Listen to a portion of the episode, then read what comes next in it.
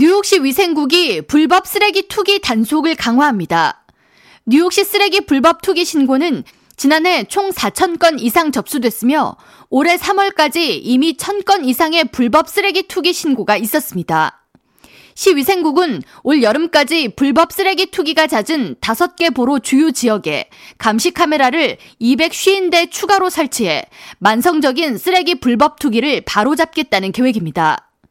제시카 티시 뉴욕시 위생국장은 6일 쓰레기 불법 투기는 공공장소와 공간을 절도하는 행위이며 지역사회에 해를 끼치는 반사회적인 범죄라고 강조하면서 특히 저소득층 가정이 몰려있는 동네에 쓰레기 불법 투기가 더 많은 경향을 보이고 있어 해당 지역 거주 주민들의 삶의 질 저하가 더욱 우려된다고 전했습니다.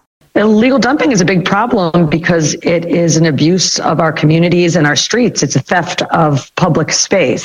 It does affect minority and low income communities more than it affects other communities. 뉴욕시 위생국과 뉴욕시경은 설치된 감시 카메라를 분석해 자동차 번호판 등 쓰레기 투기자에 대한 정보를 파악해 수사에 나설 예정이며 이를 통해 적발될 경우 4천 달러의 소환장이 발부됩니다. 적발된 투기자의 차량은 압수되며 벌금 지불이 완료되어야 차량을 찾을 수 있습니다.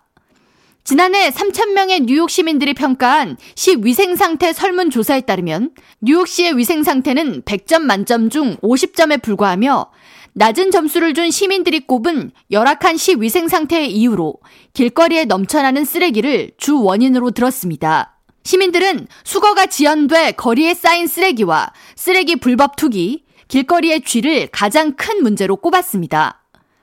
제시카 티시 위생국장은 특히 쓰레기 불법 투기가 잦은 지역으로 퀸즈의 글렌데일, 브루클린의 이스트 뉴욕, 브롱스의 이스트 트레몬, 스테튼 아일랜드의 마리너스 하버 등을 꼽으며 이들 지역을 포함한 뉴욕시 전 지역에서 쓰레기 수거가 정상적으로 이루어지지 않고 있는 것을 발견하거나 불법 투기를 목격했을 경우 시민들은 311로 신고해달라고 당부했습니다.